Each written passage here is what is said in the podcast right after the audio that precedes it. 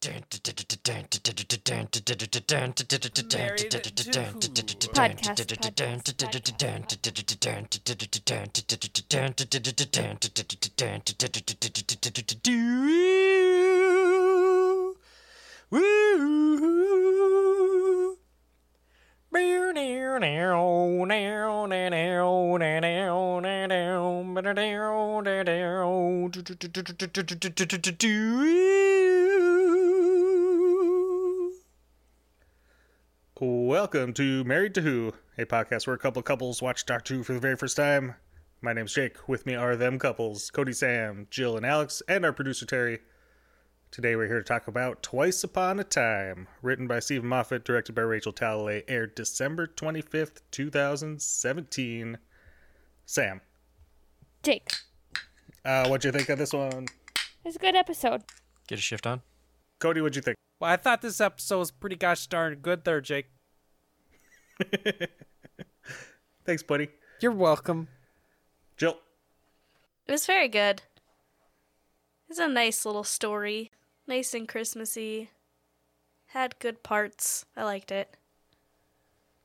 Terry, It was good.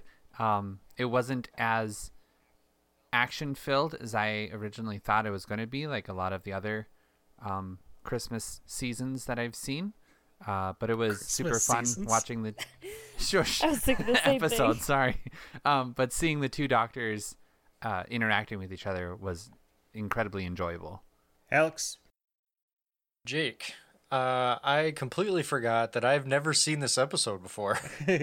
all right. yeah, but it was it was great. It was funny because uh, Jill asked me, "Is like, so is this episode good?" And when I can't remember an episode, I'm like, "Eh, it's fine." But then when I started watching, I was like, "Oh, I've never seen this before." He actually said, eh, it's fine. And I'm like, what do you mean it's fine? It's going to be good. It's the doctor's last episode, or it's Peter's last episode. And he's like, you're not supposed to know that. And I was like, okay, come on. We, We, all openly knew. talked about it in the podcast. Right? And then he goes, it's a Christmas special. They're all kind of eh. And I was like, what? I've liked the Christmas specials. No, he hadn't seen it. He lied. Rule number one.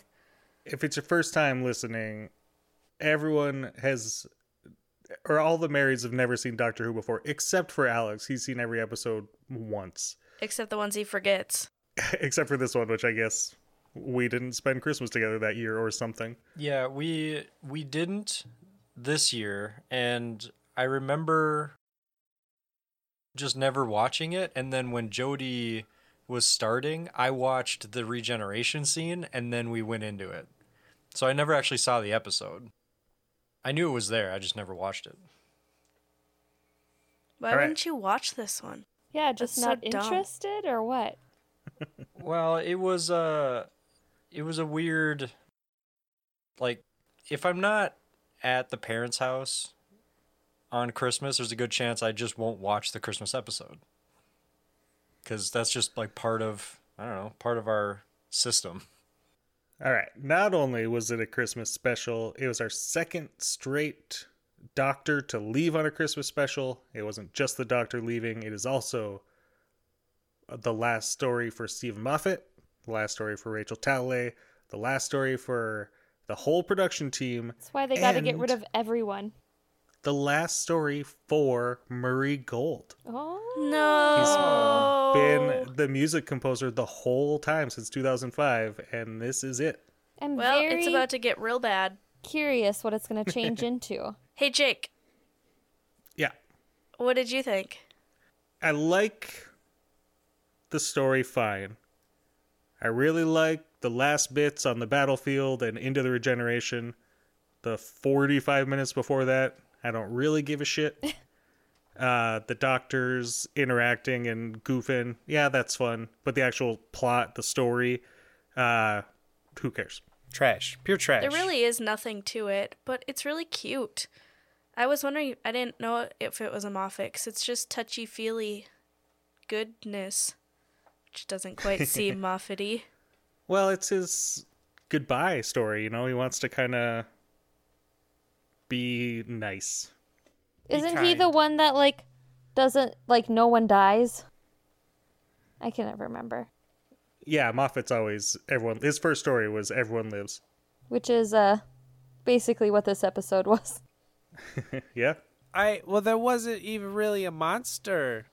Well, yeah, like the doctor himself too was like, "This isn't even an, not an evil plan. What am I supposed to do with this?" And as soon as he said that, I was just like, "Yeah, what are we supposed to take from this episode? Like, this is what are we doing here?" we got some fun glass creatures who turned out to be nice. We got some Daleks who turned out to be nice.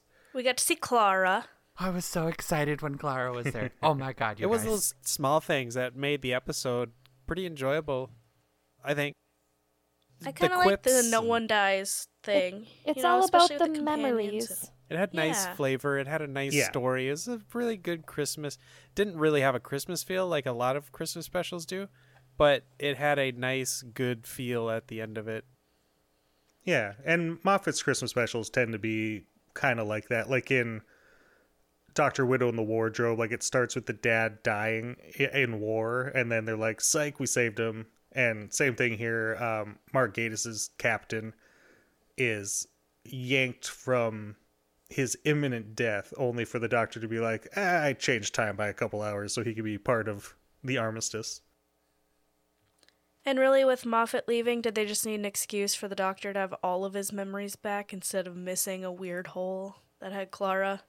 I'm sure that was a Moffat thing just to be like, you know what, someday someone might want to just mention Clara, or there might be a book, or one day she might want to do an audio adventure. You never know. Let's just, you know, full circle wrap that up so that it's not a thing. It feels just super blank slate now.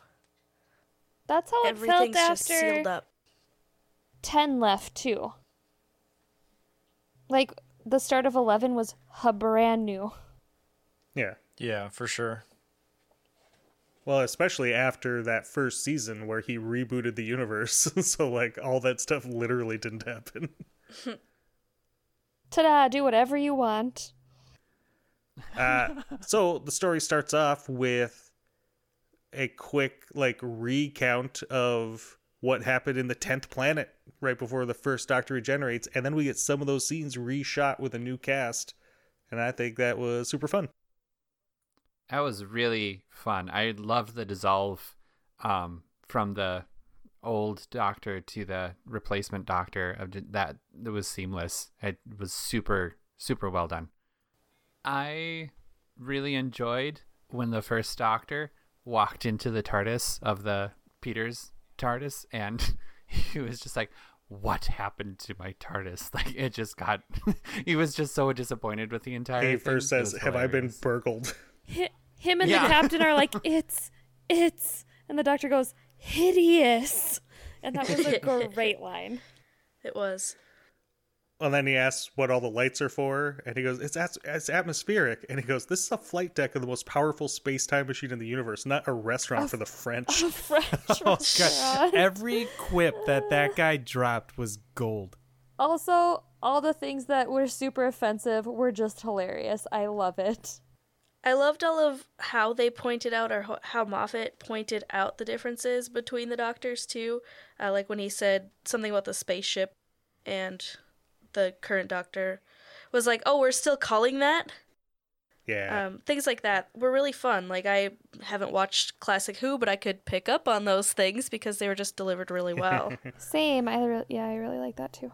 there's actually a big chunk of fandom that's mad at this story because of uh like all the references to the first doctor being like misogynistic yeah, I was gonna bring that up. Um, and they're like the- he wasn't like that that wasn't like that But, whereas like- there's go ahead the companion, you know, I don't know if the companion had a different role, but it, they certainly seem to because he mentioned Well- like cleaning up things like that. in that. that story that they like show at the very beginning the 10th planet uh, the doctor has two companions, Ben and Polly, and Ben's just like beating the shit out of everybody, just going ham.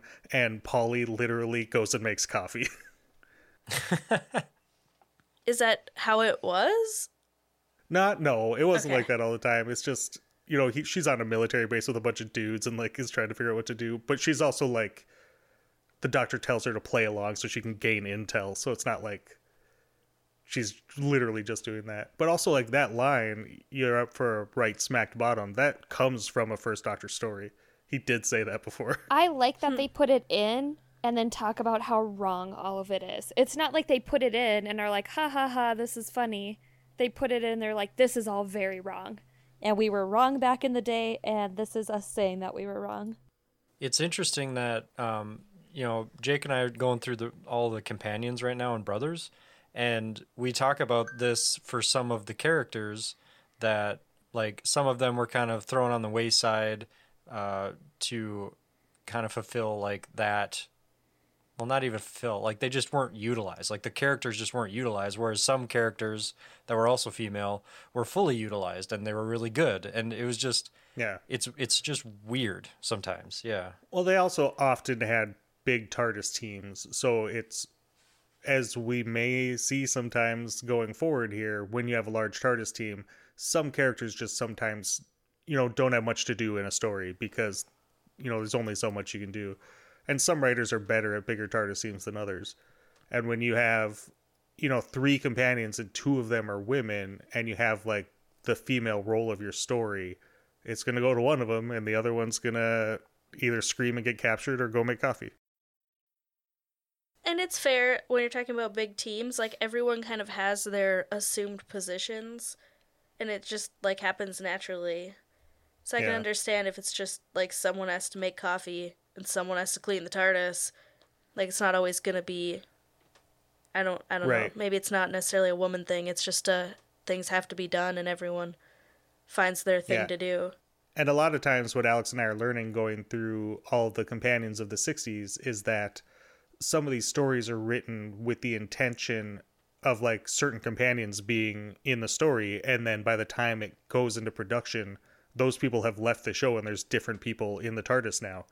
And so you have to like finagle the script to kind of, you know, make it fit the people that exist, even if it's fewer people or more people. And it kind of rubs up against their characters because it's easier just to throw them a line their character wouldn't have said than to like rewrite the whole script. Anyway, Anyway, now that we've lost you. no, that that's all getting edited out. We're we're only three minutes into the podcast. uh, so Jeez. what, what do y'all think of David Bradley as the first Doctor? David Bradley is an amazing actor in every role he plays. But also, yes, Uh, how old was, um, oh shit, Hartnell? Hartnell? Yeah. Like fifty-seven. And he was old- how old is younger than Capaldi. How old is Bradley in this though? are you Fuck, I don't are you talking about like the age index, like like how old does he look? Because he looks 112. David Bradley would have been seventy-five. Okay. Because there were a couple of scenes where I was just like, oh, that doesn't look great. Whereas, like, Hartnell doing it, like, he seems so spry and just, like, going, you know? Whereas, you know, it, it was good, but it, it like, it kind of put me off a little bit on a couple of scenes. Oh well, I think also you have to. Um, yes, the age works, but he's also dying and fighting the regeneration. True. So I would also put that into the Yeah. idea of he's physically dealing with something well, as well. Well there's a line in the beginning that says you were dying, but now your regeneration has kicked in. That's why you're so sprightly. Oh, that's right. Man, immediately shot down. Thanks. Thank you um, for that. actually. Actually, Actually, in that story, The Tenth Planet, his last story, he's like he's gone for a whole episode because the actor William Hartnell was too sick to continue. So he's literally like just in bed for an episode, and they have just like a body double lying in a bed for him, and then like he's pretty feeble in the last couple episodes of that story. I, it's it's hard to see feeble through the grain of the film back then. right. But also, like, he was trying his best. He was relatively young, but also, like, had a degenerative disorder that was, you know, about 10 to 12 years away from killing him. I like in the beginning how they showed the classic uh, film, but then like it it transitioned into like this episode. I thought that was kind of cool technology. Like you could tell it was happening, but it was it was just neat. That I also transition. thought it was cool that it was episodes ago. Like they didn't say yeah, what was, years what was it, or like 709 or something like that? Yeah. I think that's exactly it. Uh, what'd you guys think of Mark Gatiss back in an acting role as Captain Lethbridge Stewart. That's Mark Gatiss? Yeah. That's I, Mark I forgot that was him. Yeah. That's that's Same. Lazarus. He did extraordinarily well. He's Way way better actor than a writer. Better than Laz. Oh no, way better than his Lazarus role. Although, if you go back and watch that Lazarus episode, he gets a speech at the end where he's like in a church with a blanket wrapped around him, and he fucking kills it. It's a really good speech. I was- did he help write the Lazarus No, episode? he had nothing to do with it. Except Thank acting God. And destroying it with acting. Well, it wasn't the acting; it was the story. This story, Not a some of the good story. CGI was a little bit weird in that one too. Yeah. yeah, they Scorpion Kinged it. Like he was supposed to be like this big arch villain, and he was doing it. And then, They, you know, at the end when he gets to be quiet and have this cool speech, it's awesome. Yeah. twas fine. I do really love when he first enters the TARDIS and the doctor's like, "Oh, we've got this guy from World War One," and he's like, "Uh, what do you mean one?" Right. Yeah. Right. Yeah, That- that, was kind of that was- heartbreaking. I don't know if I can distinguish throughout this whole story um, if it was good acting or just a good script because it was a really good script. I think is a little bit of both. There is Sure. like the end of this And a really good director. episode, you get that taste of true feeling that you can kind of differentiate from all the other like acted feeling. When every time the doctor says goodbye, you know he's like, okay, this is him really saying goodbye to his co-actors, and this is the co-actor saying goodbye to him. And you could see that on just every aspect of their being. And that stuff is just touching. Or maybe it's just the effect it has on you seeing the end of these people working together. Yeah, that does make a big difference. Also, this whole episode just had that emotional feel because it was just a big goodbye and complete story wrap up, which is always nice to see. Strings Yeah. tied together. And when you have so many strings. And C- Yeah. Capaldi knocking it out of the park, just like the real tears. Also, God, why can't I remember her name? Pearl, Pearl Mackie. Pearl Mackie is one of those people that can cry and not look disgusting. yeah, Okay. Uh, Thanks. speak, speaking of Pearl Mackie showing up, when when they said uh, we'll let you speak to her again or whatever that verbatim, uh, and it showed like the silhouette of someone walking forward, I thought for a second it was gonna be River. I was I was kind of jacked. Aw. I was hoping it was River Yeah. too. Oh, that would have actually been really funny since you hadn't seen this episode. Yeah, I haven't seen it, and I was like, oh shit, And is you've been this harping is this real? no did you guys all skip the opening credits? Uh, Negative. Yes? She she wasn't listed in the opening credits though. Pearl Mackie was, yeah. Oh, I don't pay attention to the Nah. song. It just plays, and oh, I eat my food. Mackie. I thought I thought you were talking about Clara. Sorry. but it, At the end. it yeah, has to at- be Clara for the memory thing. Right. right. That yeah, makes that was the the worst kept secret. Because I mean, we saw it with Amy. Like it, this is just like a Moffat thing. So like you know, Amy came back for one second, and uh yeah. And in fact, since we're on it, I'll burn a fun fact here. Uh, Jenna Coleman couldn't go to Cardiff to shoot that because she was busy working on Victoria. So she shot her scene in front of a green screen at the Top Gear office. Wow. Oh, Nice. Fun really well. facts. Matt, look, look at all Yay. of these industries working together to get Clara back into Doctor Who. It's one industry Right. called BBC. Oh, Bring oh, her is Top. Gear BB? I don't, I don't know how many studios Yep. there are in the greater Great Britain area. Well, there's loads, but Victoria Doctor Who and BBC or and uh, Top Gear are all on BBC. Ah, fair enough. So they didn't even have the feels. Yeah, lame. Yeah. Maybe they had like a picture, like a giant cutout of uh, Clara that they slowly brought up to Capaldi's face. There's actually a really sweet conference. I don't know if it's it's some kind of uh, Comic Con, but it's like Jenna's last season, and Peter Capaldi gets up and gives like a really nice like 30 second speech about how awesome she is, and then hands her a bouquet of flowers and gives her a kiss on the cheek. It's really sweet. wow. Since we moved on to Pearl, would y'all think of kind of her, you know, performance as Bill slash not Bill? I She's great. I liked it, but I'm curious what you guys think about the whole I'm I am Bill because Yep, Yeah, that's what I'm she- wondering too. maybe she is Bill up to a point, but Bill has new experiences now that are past when she quote unquote died. And so is she actually Bill? Does she still have Bill's new Bill's new memories? That's kind of what I was wondering too. Is is it just that the glass people are reflecting off the memories of what the doctor has with Bill? Because when he asked her like, "Where is Puddle Girl?" Uh, like she's she's stuttering and she doesn't know where she's at. So like that whole new part of her life is not there. Yeah. So that's kind Oh, of what I I'm wondering is like all of these glass people are just reflecting the memories that yeah. they've shared. I suppose if But they have growth from there. Well, to follow the logic of the glass people, like they wouldn't have grabbed her to store her memories until the moment of her death. which was as a as a, A Cyberman. Cyberman, yeah. Would it have been then or when she dies as like a water genie? How could she die? She's a god. Right, that's kind of my thing. So the whole my whole thing is I think it's dumb that they have her be a glass person because it's stupid. Um you could just because they're like these crazy future beings that can do whatever they want. Why can't they just grab Bill and just be like, "Here's Bill, she's a magic water elf."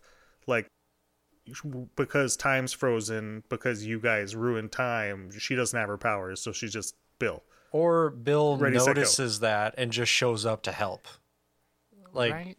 Well, you got to you got to take her powers away, otherwise she's too strong. she's the sonic screwdriver. Well- like she can solve everything. Well, maybe she's too omniscient to know that there's anything here that needs to be solved. Maybe she comes in as her godly Yeah, self, disguising, knowing that in this time and space, he's going to run into these glass people. She uses them as cover to talk some sense into the doctor to get him to regenerate, and then continues her guise in all of her omniscience as these glass people, and then just teleports away in the end. I just want Bill. Yeah, me too. So the real question is is memories the only thing that makes up a person? No, like Because the answer water. yeah. Uh, and- oh my gosh! I, if you were sitting next to me, I would punch you right now. You're lucky you moved to the chair. Well, I don't understand the question. That is the question though. Like what what makes a person a person? Like their personality and their uh, experiences of the world that have made them them. Are all memories? Is it is it just a like our our brains just a pile of memories and that's No. what makes us us? Because we influence our memories. Like, we get to influence the actions that we took to create the memory. Considering our memories are just lies and fake, and half the shit doesn't happen, and we manipulate everything that we formerly knew, that would be such a weird approach to But say. you're that. you're comparing your perception to reality. That doesn't make a difference between whether you're you or not. If you're just a clone with your memories put in. Well, I don't. It's such a weird fucking so that's question. another great question. Are well, it's just their memory, so it's how they remember the events. It's not like their whole life. Like It's just a memory video. bank. Yeah. But it is like something that happened to you that you don't remember. Does that influence your life other than maybe physically? Like you broke your toe when you were nine. You wouldn't remember that? No, no, I Yeah, was guess, super like, high most when I was of your nine. young life you probably don't remember. So yeah, and then like how does that work with all of your like? Because I'm guessing the woman who made this uh, is meant it for like anyone can use these to get their dead ones back. But like, how does that work with uh, like Alzheimer's or people with have like brain damage or anything like that? Like, can you still retrieve the memories that they've lost, or is it again just everything that they can physically remember at the time? Hold on, I really like the term "they're dead ones." oh, sorry. That's my new favorite. Here are my dead ones. I would like to talk to my dead one again. Bring out your dead ones. But also in her explanation of what this is for, like I know she says the dead can walk among us, but I don't think that's the point. I think the point is that it's like a depository of all knowledge. Anyway, the stuff when we just sit here and wonder what things are about and what they mean, I edit all this out because it's boring as hell. Oh, all right. But I do want to talk about memory in general as an obsession of Moffat. Like, uh, it's kind of been his theme throughout his time as the showrunner. But with, uh, you know, it's always been an important part. Like in the first season, it was all about Amy can bring everybody back if she can remember them. And it's all about what you can remember. Like with Rory having never existed and her being able to bring him back. And then the same thing with the doctor. And then going into the silence and how they can make you forget when you don't see them and you know how your memory can affect your actions and then going to Clara and the doctor and their whole uh climax being that the doctor has to forget Clara in order to save the universe and then right up until here where it's using memory as a philosophical question of what makes a person a person. Well, this is just uh this is the quest that Moffat took us on to finally give us his thoughts on existence. It's Moffat saying memory is everything. So in all those other episodes, he's trying to make an impact on the crowd because his writing style is impactful to memories or memories being a big deal. And everybody's like, why the fuck are memories such a big deal in all of Moffat's writing? And Moffat says, okay, I'll tell you why. And then this episode. I, I, Memories, strong women who talk really fast, and pe- people who live forever and go Banging off with their female best friend also slash lover. And water gods, You're right on the jackets. right? Oh hell yeah! Oh my god, Bill looked phenomenal in this episode. Like her shirt was so pretty. Oh my Bag and jackets are not Careful, The- choose your next words wisely. they're not the sole possession of Steven Moffat's era of Doctor Who. Okay. I don't know if you remember Martha at all or Who? Rose's sweet ass black jacket when she's on the beach saying this is how I died. Yeah, Roses was banging. That was my MVP in that story. It's a Doctor Who But uh, thing. we're we're talking about Bill Yeah. right now. I'm just saying, let's not act like Moffat say- came up with dope ass jackets for his companions. And then the doctor's jacket too is like just tatters and ripped apart. Like I I'm so happy that they kept that from the previous Tatters. Episode. Tatters. Tatters. Can we call Terry Tatters? Terry Tatters. Oh, I thought- yes. Tatters. No, I we thought we shall already not. did. Oh. Ain't that right, Tatters? No. Oh man, I'm late to the party. It's a great name. All right, so the most important cameo or return is our good friend Rusty the Dalek. Yes. Yeah, I really like that. That was a lot of fun. Aw, it was cute. It was pretty sweet. And he ripped out his gun for the doctor. Was it his gun? It was his gun. I don't know. He's naked now apparently. The Dalek's never gotten naked for the Doctor. For some reason, I don't remember. I'm pretty sure this is true. The first time I watched this, like when they show up on that place and you see like that Dalek mutant jump on Captain Lethbridge Stewart's face, as soon as that happened, I was like, "Oh, it's Rusty!" like for some reason, I just called it immediately. Really? Just seems like a Moffat thing to do. Oh. I was wondering what those brain squid things were. They're Like, I didn't make sense of them. I thought they were dream crabs that didn't have the shell anymore. I don't know why. Well, and the first Doctor, having had two experiences with the Daleks by this point, says like, "Oh, are those what I think they are?" And the and Peter Capaldi says, um, "Yeah, they're a little mutated, but yeah." And and that's because these are Rusty's Daleks. Like he is separated from the main Dalek group and is like making his own. Oh shit, he's Oh, right. so he made his own Daleks that just don't have shells?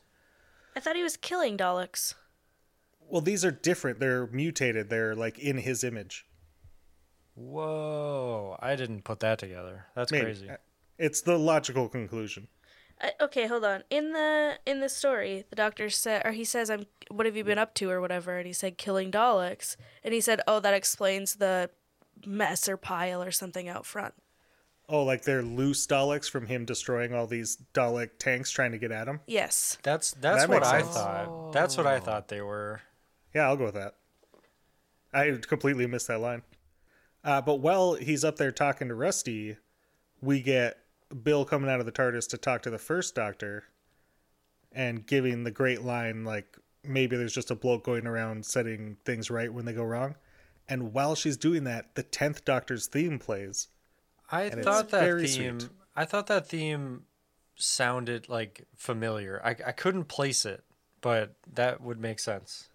Well, and this being Murray Gold's last story is kind of like his greatest hits. Like he sneaks in a lot of old songs, and I'm not good enough with that kind of stuff to know to pick up on 99% of them. But you can you can find lists of like, oh, in here you put in this song that was like this part of this Ood story and blah blah blah. I thought I recognized one that was like the. Uh, it was like a light, um, kind of airy song, and it was a lady going ooh. Or like yeah, that's whatever. the tenth Doctor's theme. That's the tenth one. Okay, I didn't know if that was like a companion. I thought it was a companion one, but I couldn't. Yeah. Okay. Uh, and then we get something that uh, literally makes me cry every time, and it's the Christmas armistice. Mm-hmm. Where they're singing singing the song. What's it like to have feelings? I don't know, man. It's uh, it's deeply troubling. yeah. The whole captain story is just, I think, hits the feels. And then Like finding he- out at the end who it is. Yeah, and and just the um, similarities between his story and the doctor's story, and his acceptance of death, and then not having to die. Yeah. It was just, it was a really nice story. Like his little speech about like thinking maybe there had been a miracle, but then Yeah. and when he's sitting in the TARDIS, he's like, I was ready to die, and then I was saved, and now I have to go back, and it's like I was ready, and now I'm not, because it's a different situation. Mm-hmm. Well, and just the delivery from Gatiss on the on that was Yeah. oh, chef's kiss. So good. And I wonder, so that's obviously where the doctors, both doctors, are at as well. Like they know they need to die, and they're not ready Right. for it, and that's why we're getting this story. But maybe a little bit Moffat-y too. Like he knows his time's Oh. done. Moffat's been ready to go for a while. Well, you think you're ready to go, but then when it comes time, yeah. are you? But he was um he always jokes that after the 50th anniversary, like he was too he was so busy he forgot to quit. And then have once Chibnall was hired and there was going to be like a break before Chibnall was ready to go instead of like he wanted there to be a Christmas special because it was Russell T Davies like dream to have a Christmas special on BBC every year. And so he did like this whole last season just to have that Christmas special even though he didn't want to do the show anymore. Wow. This is the last Christmas special. Right. And then Chris Chibnall takes the show and immediately gets rid of the Christmas special. Uh, speaking of being ready to go, I kind of enjoyed this doctor saying, Doctor, I let you go, as compared to Tennant's I don't want to go line. Yeah, that's definitely something I was going to bring up because I love it too. I love that whole the whole speech he does and the like, "Hey, before you come, doctor, there's some there's some rules." Do you think that was like written in because everyone did everyone hate that line, the I don't want to go line? No, no, no, no. They I- better, 'cause it's no, terrible. I think that was very Tennant's Doctor. This is very Capaldi Doctor. But here's here's the four we have. We have you were fantastic and so was I. I'll never forget when the doctor was me. Doctor, I let you go, and I don't want to go. Right? The the Then Matt. fucking Okay. don't. They asked you to stay on for another season, and you didn't. Well, is he the one that wrote that line? no, but he agreed to say So who it. wrote the fucking line? Was it Moffat? no, it was RTD. Oh, it was RTD. and Moffat was like, That was bad. We're gonna do the opposite. but it does give us a great joke in the 50th anniversary special Well, when David Tennant says, "Oh, we need a new, de- new destination because Trenzalore. I don't want to go." And then Matt Smith going, "He always says that." that's fucking hilarious. Literally set it up just for that joke. Yeah, probably. I I absolutely understand and I see where anybody who dislikes the line comes from, but I enjoy it. I like it. I think that I think that line is the most humanizing line. that yes, that's the one Like- that everybody can really yeah, I I get that. I understand that. but it, it comes after like you know waters of mars with the time lord victorious and then wilf trapped in the box and him pounding his chest saying i could do so much more and it just kind of seems like to get to the point uh, to get to Matt Smith, there needed to be a resolution to that, and I don't feel like we got it. like him accepting Yeah. his death and walking towards the Ood was supposed to be like, oh, he gets it, but that's just it wasn't enough for me. Nah, fuck your Like, resolution. This is about raw, unfiltered rage. Right. But I don't see how that guy who's pounding on his chest and saying I could have done. so so much more could 20 minutes later be Matt Smith. Wait, are, Yeah, are you saying but it- just like as a transition from being this emotional creature into Matt Smith? Right. Just to be like carrying all that baggage and then it's just not existing. And I get that like it's a different showrunner and that's not the story he wanted to tell, but Just I think RTD joy. should have done a RTD should have done a better job of wrapping that part of it up before handing the show over instead of like escalating it with I don't want to go and But I, I think the think stuff that, that happened before it. I think that kind of I mean we're really off track here, but I think that uh, kind of plays into the humanity of it is that we all do shit that we don't want to do, but we do it anyway because we have to. And that was Yeah. Tennant doing the thing he had not Tennant, but the doctor that's- doing the thing he had to do. That's what this story is about. Right. They're Can both just- very similar. Can I throw in that as someone who sees death often because I work in a nursing home, you totally see both sides. Like you see the I'm not ready, but I know it's time, and you see the yeah, I've lived my whole life and I'm ready for this. Yeah, but I don't think that's what I'm saying. I don't like about the what happened at the end of the tenth Doctor. I'm not saying like I don't think he's having a struggle with not wanting to die. Like nobody wants. Every Doctor doesn't want to die when it happens. It's just that whole the Time Lord Victorious arc that they went through in the specials. I don't think was resolved satisfactorily enough. And in the even in his regeneration, there like in that moment there should have been something that showed a growth beyond that so that the show can go on. And I don't think I don't want to go was the resolution that that required. Nothing to do with you know doing what he had to do. Like he does do what he has to do and he would have every time. Anyway, well, okay. Question. Are we uh are we taking questions, Jake? Um, I suppose we'll open for questions for uh, Oh. what's his name now? Sorry, Tatter. She said no. Tatter. Tatter. No. Bill also asks a lot of questions. Yeah, she came out and said it. I almost put that in my notes that like Bill admitted to being Forky. Ta-da. Tatters. Oh no. All right, Tatters, what you got? okay. So I could be stupid. I also just do not care for history as a person. History is not a person. I know. um, Lethbridge Stewart Yeah. is that uh, does like one of his uh, descendants become a companion of the doctors later on? Like how I didn't understand the the first doctor will get to know Uh, him better. His, I assume, son is the Brigadier from 70s and 80s Doctor Who. oh, and then Kate okay. Lethbridge. Like the name didn't yeah, ring a bell Kate for Stewart me. would be his granddaughter. Oh yeah, Kate Stewart. Not. Oh. Oh yeah, yeah, yeah. So the whole that Mr. Pink Cyberman episode, that would have been Yeah. their okay. I, okay. That makes sense. so more when sense. now. Capaldi, like, he asks if he'll check in on his family, and Capaldi's like, yeah, he, he does. Don't worry. Because he spends a lot of time with him. I didn't see that coming, And- and, it blew me away. Same. Jill was like, "What's the, what's wrong?" I was like, "Oh fuck!" Like I was walking around.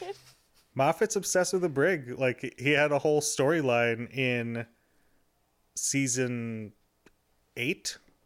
Yeah, at the end of season eight with uh the brig being a Cyberman and having his picture on the airplane. He wasn't a brigadier here though.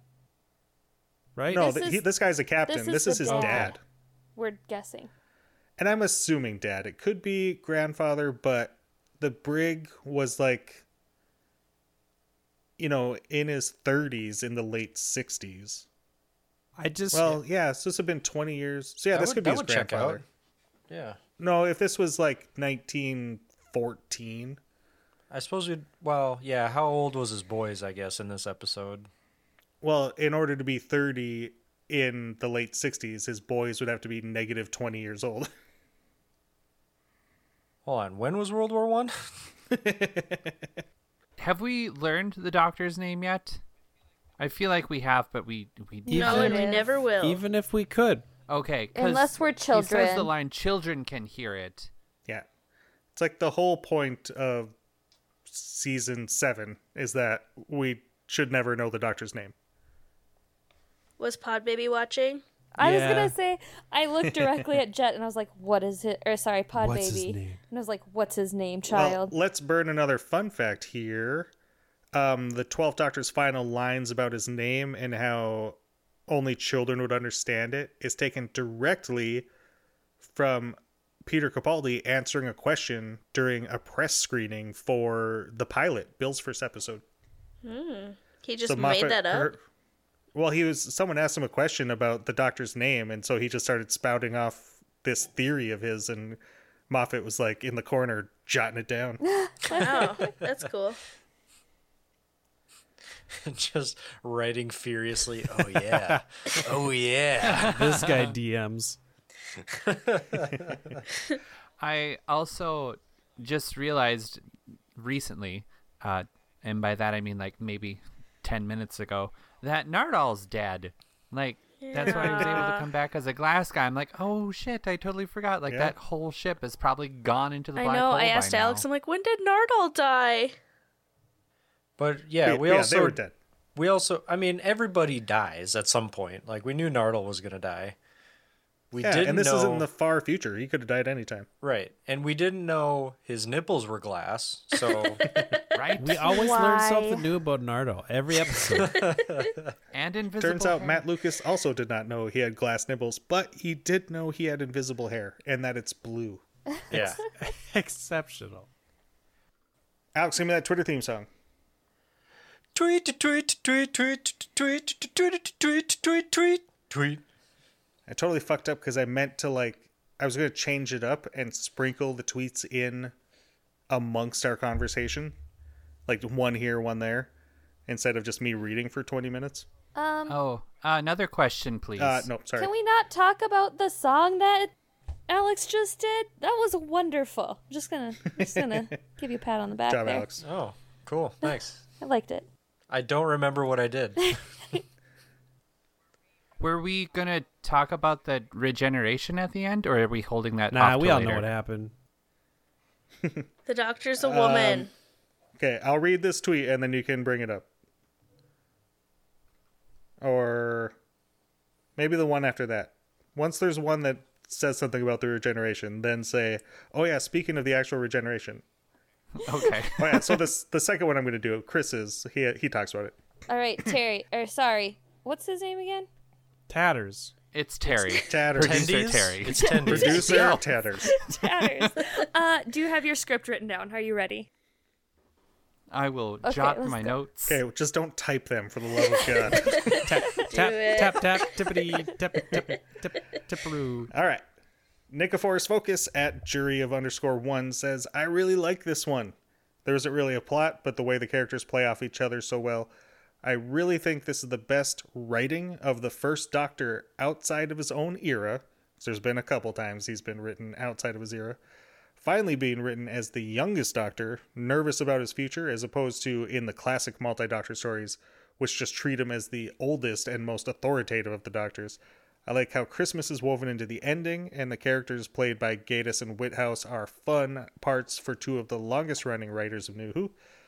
Capaldi is obviously fantastic, and I really like Testimony and the eventual reveal that it isn't an evil plan, even if Bill acts suspiciously for no reason in a couple of scenes. Right. I love Capaldi's ending speech, and seeing all of his companions one last time was so satisfying. Love Murray Gold's score, even if he's using his last episode to just reuse the greatest hits from the last 12 years. Hope you're all excited for the Whitaker era. She's a lot of fun in the role. That being said, I love this as a send off for my favorite doctor, and it's fitting that the last thing we see of 12 is his eyebrows. Oh, Nice. it's the first thing and the last thing, by the way. Yeah. Uh, Chris at this emo trash says, "This is such a bittersweet episode, full of so much joy, and yet it's so sad at the same time. Probably my favorite rep- regeneration story, maybe only just behind the war games, because it's not really about defeating a monster or solving a mystery. It's just a character piece uh, for both the doctors." Two doctors at their end, both symbolizing the end of eras. David Bradley is perfect as one, even if his voice isn't strictly the same way Hartnell spoke. He plays it brilliantly, and you feel both his authority and his fear of death. I love that he isn't just a doctor, but also a representation of what things were like in the 60s, with more casual sexism and less PC talk, uh, to also show how far things have come since then, even if it's not exactly how the first Doctor would have been. Uh, Mark Gatiss is absolutely brilliant. The pain he puts into the line, What do you mean, one? is one of the best lines in the episode. It bears no meaning on the rest of the story, but in, it enforces his character's feelings more, as that's all this episode is about each character's feelings. Although it does make me want a companion that's from the past.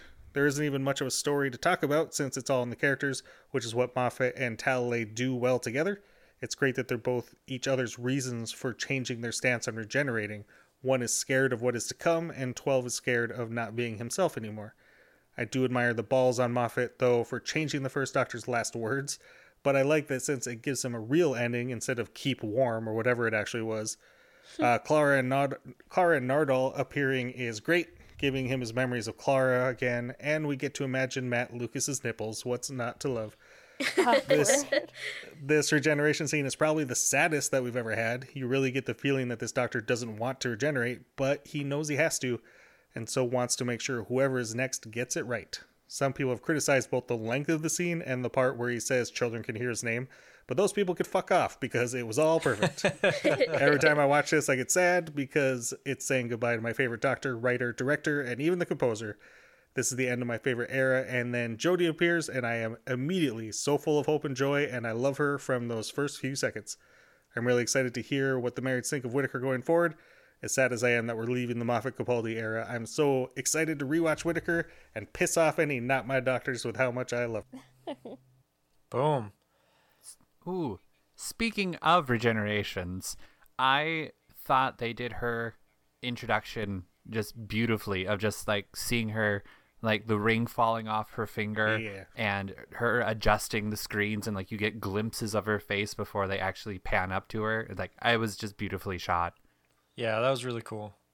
Yeah, to burn another fun fact, when the ring falls off her finger, only the secondary band of the ring is in the shot. This is because the first band is still on Capaldi's finger because that's his wedding ring. Ta-da! oh, funny. Um, also, did they ever go through why the TARDIS explodes every time there's a regeneration? Right? Well, I want to know why the doctor's like, man, I'm about to regenerate. Better put the TARDIS in flight because and that always the works. The TARDIS was moving fine. Regeneration complete. She presses a button, and then it just goes bonkers. Well, Why do they always got to put it in flight? T- well, yeah, it's that's Matt. It's like the ride or die. It's when you you mount your hog and you ride off into the sunset. We're talking about the end of uh, what was that show? Also, if they're looking for Anarchy? ideas on how Whitaker t- regenerates, What? You got an idea? Are you saying that immediately after in the next scene she's gonna die? Well, and we're no. You're already done with her. but no, eventually she's gonna regenerate, and she should get on a Harley and just ride off into the sunset, which is regeneration energy shooting off into the fucking distance.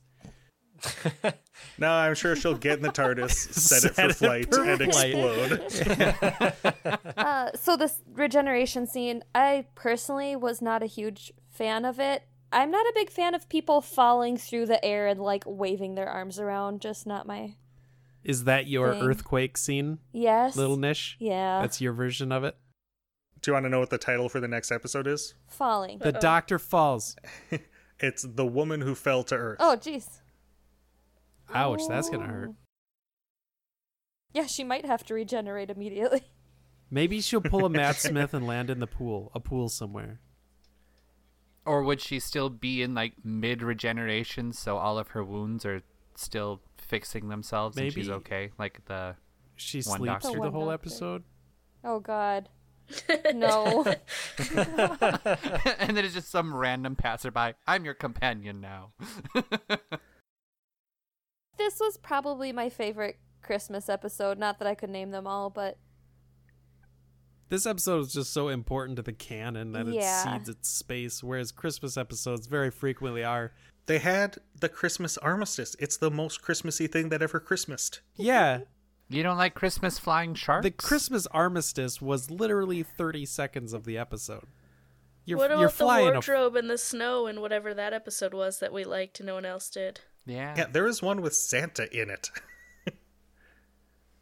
And dream crabs. yeah, this. But it's not as good. Like I, I think I would rate it below this one. There, there's just just too much going on in this one. So good. If we got rid of all the glass people stuff, then yes, I agree. Oh, yeah. Speaking of glass people, I was really sad with the CGI on this. Uh, they it seemed like they were like B-rated movie glass people.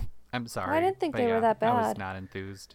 they had to blow up a TARDIS, man. I have seen Yeah. a much worse CGI. That scene was wonderful. Like just seeing it exploding and then disappear from sight, like that would be horrible. Talking about spending money, they also had to recreate the first Doctor's TARDIS.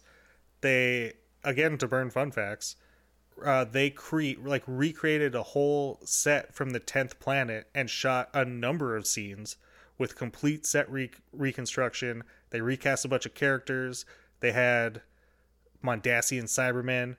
Um, they tried to make the cinematography match the old, the original, and the original production values as much as they could, and they had a lot of fun, but didn't use it.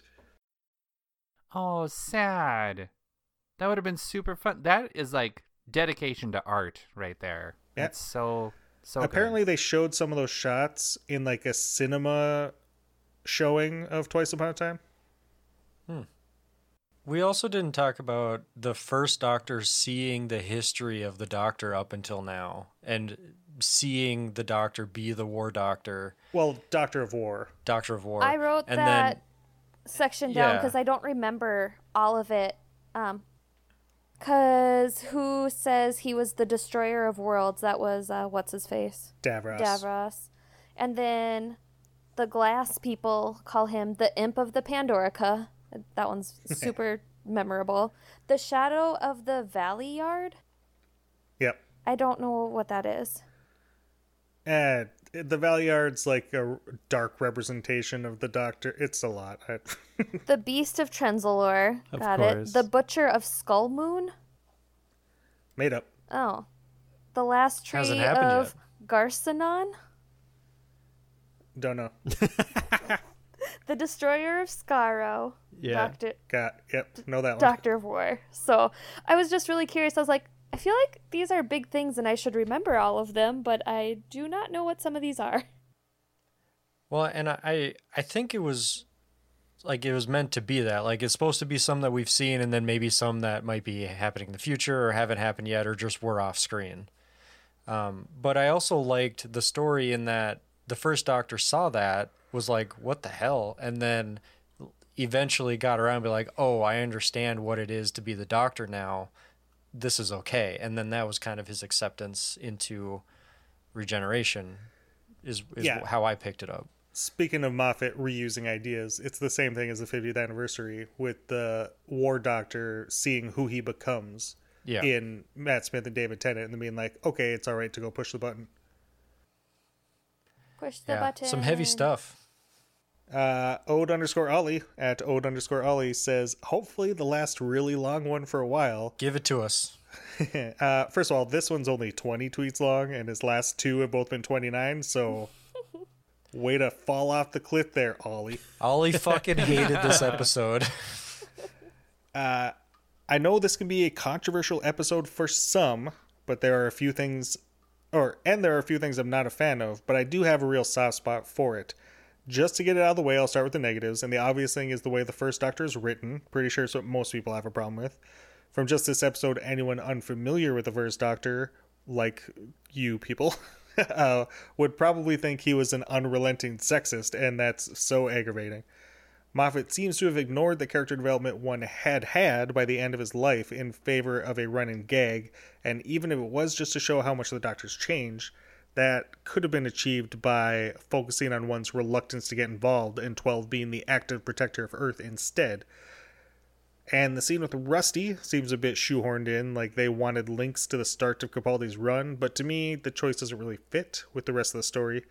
Having said that, I still really like this episode, and as a send off for 12, I think it works so well, showing the essence of his character and the journey he went on, exploring the darkness without losing the lightness and emotion at the heart of the story. And barring the sexism, I really like the way the first Doctor is played in this, with his grumpiness and sternness so obvious, but with the glint of kindness showing through so easily too. And David Bradley is incredible in the role, capturing the spirit of Hartnell's portrayal without making it a caricature, making the role distinct and similar. And the interactions between the two doctors are incredible. The outrage at 12 not seeming younger is brilliant, and the reaction to one learning about what he will face and become is wonderfully done.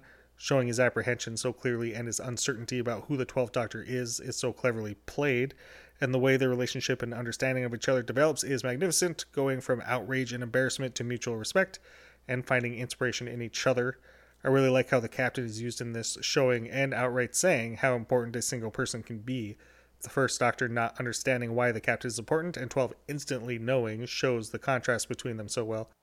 And for a character who exists to show that point, Gatiss plays him really well, given so much weight and emotion to him. And I know it was obvious to some, but I like the Lethbridge Stewart reveal, and I like the gentle tributes to the Brig and Classic Who that they put in.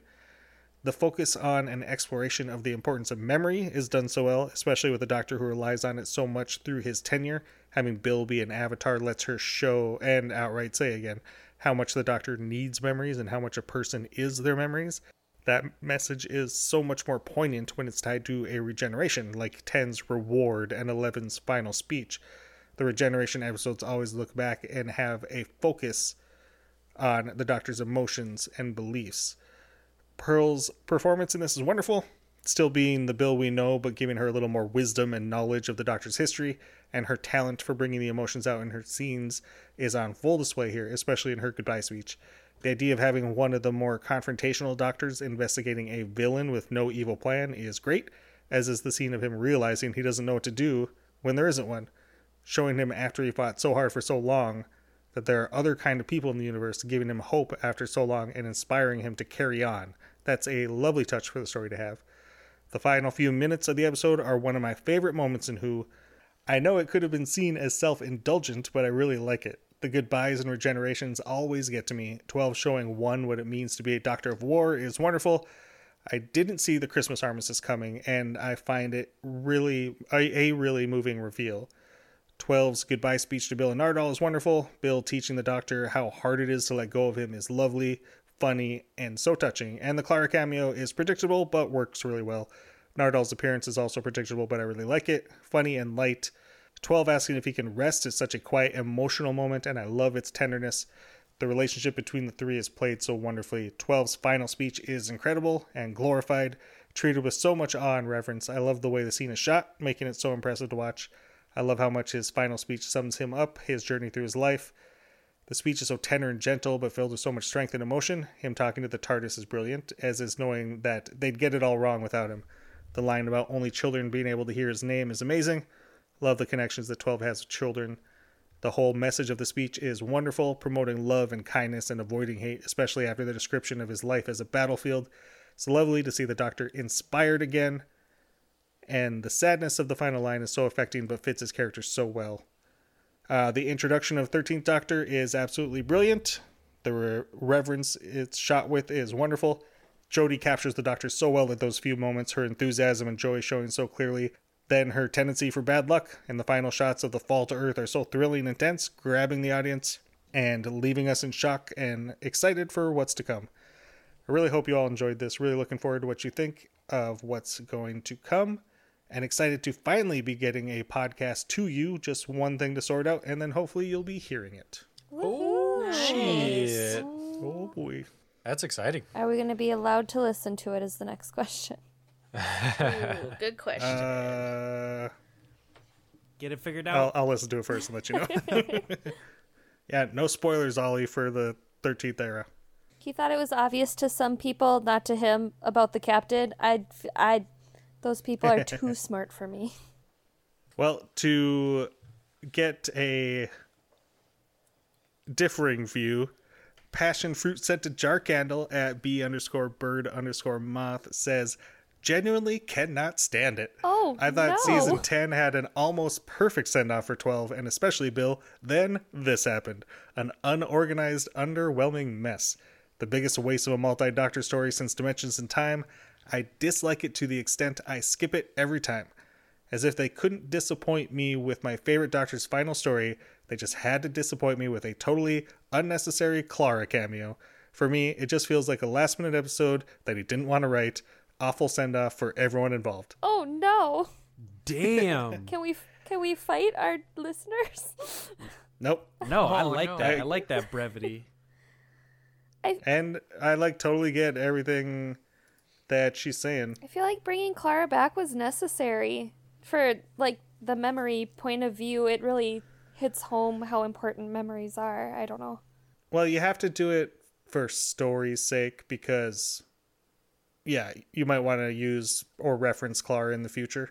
And not just the show, but comic books, novels, board games, whatever. Like, you can't just have him forget a companion who is in three years of the show. It it felt like hard fan service, Yeah, yeah, but that's all it I is. thi- the whole episode was kind of fan service. But I think, like, Karen Gillan walking down the stairs and touching Matt Smith's face is, like, as egregious. Agree. I can Like, there's no point for it. I can egregious with that. Boo! No, boo you. Boo! Boo you. Fuck off. Boo this man! Alex, give me that fun fact Steve song. Fun, fun, fun facts. Ba-da-ba-ba, Down, fun facts. Uh, I do quickly want to thank everyone who tweets in and contributes to the show. If you want to participate, you can do so at Married to Who Pod on Twitter. Uh, let's see, I've already said a whole bunch of these. Okay, Toby Whithouse, another Doctor Who writer, was the German soldier in the pit with Mark Gatiss. Um, he is the fifth person to have both written for and acted in Doctor Who. The others being Victor Pemberton, Derrick Sherwin, Glyn Jones, and Mark Gatiss. Uh, Whithouse and Gatiss are the only two in New Who to have done that. And they're also the only two at all to have written multiple stories. Uh, Gatiss and Whithouse were the most prolific writers during Steven Moffat's time as the showrunner, other than Moffat himself. So we got his two buddies in there for his last story. That was pretty cool. That's a fun fact. It's fun. um, among everyone else whose time is over on the show, I do want to mention Michael Pickwoad, who is the production designer on the last 74 episodes of Doctor Who that we've seen. Um, he passed away the following August after this episode aired. He created the TARDIS interior uh, for or this TARDIS interior, my my personal favorite TARDIS interior of all time. Um, as well as like really stunning sets like the last great Fro- frost fair, the Doctor riding into a castle on a tank. Uh, we haven't really been giving him our or his due when we do like our MVPs and stuff because we tend to pick like you know makeup artists or CGI or whatever. But as the lead production designer, he oversees all those departments and like is like the liaison between them to make sure they all have like a clear image of what the show is going to look like. So like costuming, makeup, set design, CGI, like he is in charge of everything and he really made a show that looks awesome. And he's also the production designer for the one season of Class and whether or not you like that show, you can't deny that it looks awesome. Well done. I, li- I like it. Some love to Michael Pickwoad. If all he did was design that TARDIS, that would be enough for me. It's a good one. I also like to look at all the actors to see if they've been in Doctor Who before or if they've been in uh, Harry Potter, Game of Thrones, or Star Wars. Uh, Nikki Amuka Bird was Helen Clay, aka the Glass Woman. She also played Beth in an episode of Torchwood called Sleeper. David Cromartie was a soldier in his third and final appearance in Doctor Who. He was also a soldier in Empress of Mars and in Thin Ice in both or all three in this series. Uh, Lewis Reynolds was a German so- soldier. This was his only Doctor Who. He was also a costume prop modeler in Solo, a Star Wars story, The Last Jedi, Rogue One, and in Fantastic Beasts and Where to Find Them. So just I'm a prop modeler. I've got a career. Oh, I'm just going to be a soldier in the background in an episode of Doctor Who. Why not? Alex, give me that MVP theme song. Can you hear me? Yeah. Alex stepped out for a brief moment. Jill, give me that MVP Ooh. theme song. No. Tatters, give me that MVP theme song.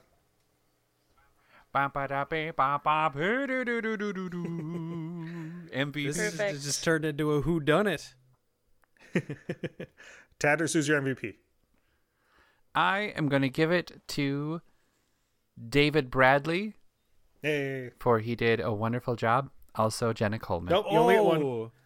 Oh. No. And you can't give it to Jenna Jenna, Coleman? Hey, I Uh, debated. yeah, she stole the show. for saying daft old man, my favorite phrase. yes. Uh, Sam? Oh. David Bradley. Cody? Peter fucking Capaldi. Yee. Jill? It's so hard. Moffat. Yeah. Is Alex still gone? Yep. Okay, so I remember the thing I wanted to bring up after um, Ollie's tweets was he brought up Bill being like more more confident and like more knowledgeable, and I really like Pearl in that role of someone who's like kind of like wicked smart and capable instead of being like Forky, That's not how you say And, I wicked mean- smart. wicked smart. Thanks. but I think she did a good job as the Forky version of Bill, but as a character that's like more confident and knowledgeable and just like able. I think she's really good in that role. So I'm also going to give Pearl Mackie my MVP. wow. And by also, I mean I think I'm the only person. so far. We. Alex, who you got? I'm gonna give it to Peter Capaldi. Last one, it was great. he captivated the screen. Well done. So we got two for Bradley, two for Capaldi, one for Pearl Mackie, Moffat. one for Moffat, and half of one for Jenna Coleman. Yeah. That seems like too many people. Who all voted? yeah, Terry tried getting two again. Uh, because I have a new Shut up, name, I Tatters. get another vote. Jeez. It is now time for everybody's favorite podcast game, the Doug Benson slash Doctor Who Trivial Pursuit game. In this game, I ask each of these nerds a question from the Doctor Who Trivial Pursuit. Normally, if someone gets it wrong, the next person gets the same question but with four multiple choice. We are bypassing that system for this very special end of an era podcast. There will be no multiple choice Boo. in any of these questions. Why? They Alright, are Alex. all Alex wins. Brutal. they are all questions from Peter Capaldi's era. Double brutal. and they are just all of a nature where having multiple choice does not work. Okay. Interesting. I have randomly selected the order ahead of time, and it will be Terry, Alex, Sam, Cody, Jill. Never number one. Jill, I think being last is really going to be work in your favor for this one. Yeah, I'm sure I'm Can I really good at just trivia. Go to Oh, bed thanks for the so that confidence. like I don't have to participate and look like an idiot in this right now. Agreed. nope, you cannot. It's the color purple. Terry, are you ready? Yes. And if nobody gets it, then just nobody gets it, which is totally possible. And maybe if there's like a hint to give, we'll go around again with a hint. But So you're saying don't talk your answers out before you. I wish you would never talk your answers out. what are the three stories of the Monk trilogy called? Get the fuck out. Are you kidding me? I don't even remember this story's Uh. title. For real. Oh no. Um, it's no. I. It's uh, Larry, Curly, and Mo. Alex, you want to take a guess? yeah, I'll take a guess. First one. What happened? Well, see, that's the thing is I'm getting mixed up on which one was first. Well, what you got? Uh, well, okay. Oh, I know one the of them first I think is called the pyramid. Nope. Okay, well then I'm out. But one of them has a pyramid. True, So that's like it was it was like about that. Don't they all? Because they're. It Shut be up, Tatters. the- Oh, shut up. Sam. Um, oxygen. This is oxygen. bullying. It is. It really is. oxygen. Oxygen happened You right before. You said it could be That would make it a quadrilogy. Go look on your website. I am not providing these answers. They are from Doctor Who Trivial Pursuit. Sam, what's the one after Oxygen? The Doctor's blind. Um, the one where they go down to the the crypt, Yes. What's that called? the pyramid. Nope. Cody, can you get just the first one? The doctor falls. Okay, that was last week's. Oh shit. That's uh uh the doctor goes Give me one. blind. One of any of the three. It's he's The the already blind. the blind doctor. Just in the first two. the doctor can't see. I don't Jill? fucking know, dude. Um, no. One of them has pyramid in the title. Where is that pyramid? The pyramids of Egypt. Uh, okay, nobody got it. It's, Surprise.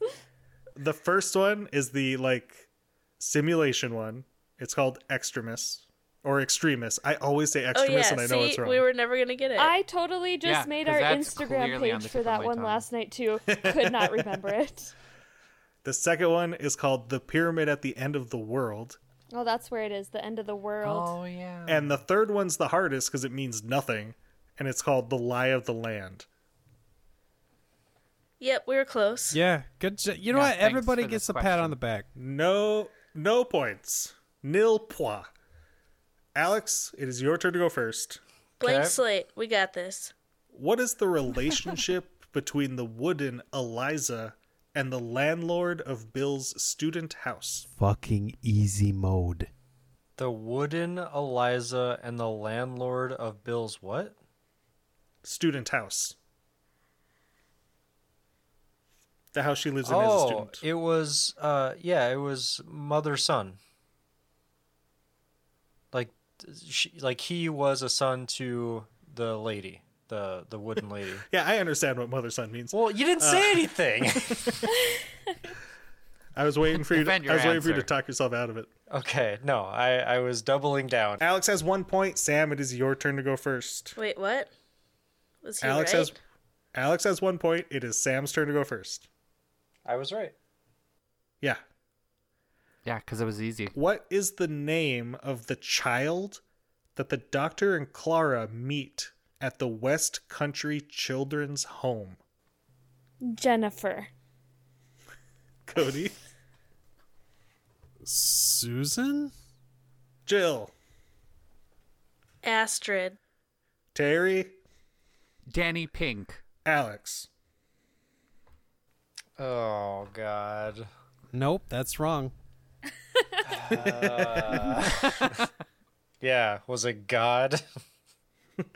Okay, Sam, we're going to go back to you with a hint. It's Danny Pink before his name was Danny Pink. What's his real name? this child's name was not Danny Pink. Tatters. Well, I should get a partial point. I knew it was him. You'll get nothing and you will like it. Uh, It'll come back to you. None of these assholes are going to know it.